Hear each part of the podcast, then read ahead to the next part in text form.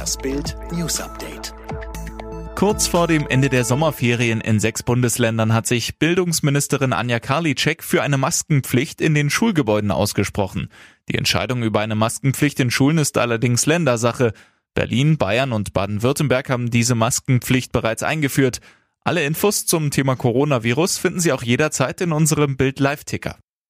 Neun Wochen lang war der neue, schärfere Bußgeldkatalog für Autofahrer in Kraft. Inzwischen hat Bundesverkehrsminister Andreas Scheuer ihn wegen möglicher Formfehler außer Kraft gesetzt.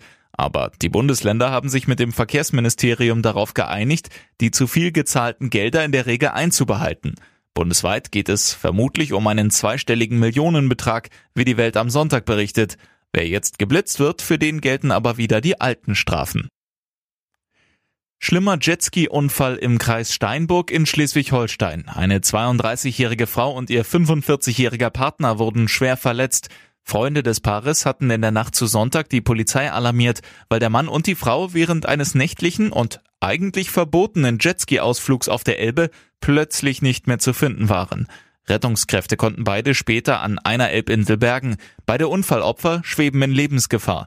Was in der Dunkelheit genau geschah, ermittelt jetzt die Polizei. Die Wagner Festspiele sind vorbei, zumindest auf dem Platz. Sandro Wagner beendet seine Karriere als Fußballer. Das verrät der Ex-Bayern-Star jetzt exklusiv bei Bild. Was seine Gründe sind, was er nun plant und was ihn während seiner Laufbahn ganz besonders stolz machte, das erfahren Sie nur mit Bild Plus. Zwei Maskenverweigerer haben auf einem Flug von Amsterdam nach Ibiza randaliert und sind nach der Landung von spanischen Sicherheitskräften festgenommen worden. An Bord hatte es bereits Prügel gegeben. Einer der beiden Randalierer ist in einem Videoclip aus der KLM-Maschine mit nacktem Oberkörper zu sehen.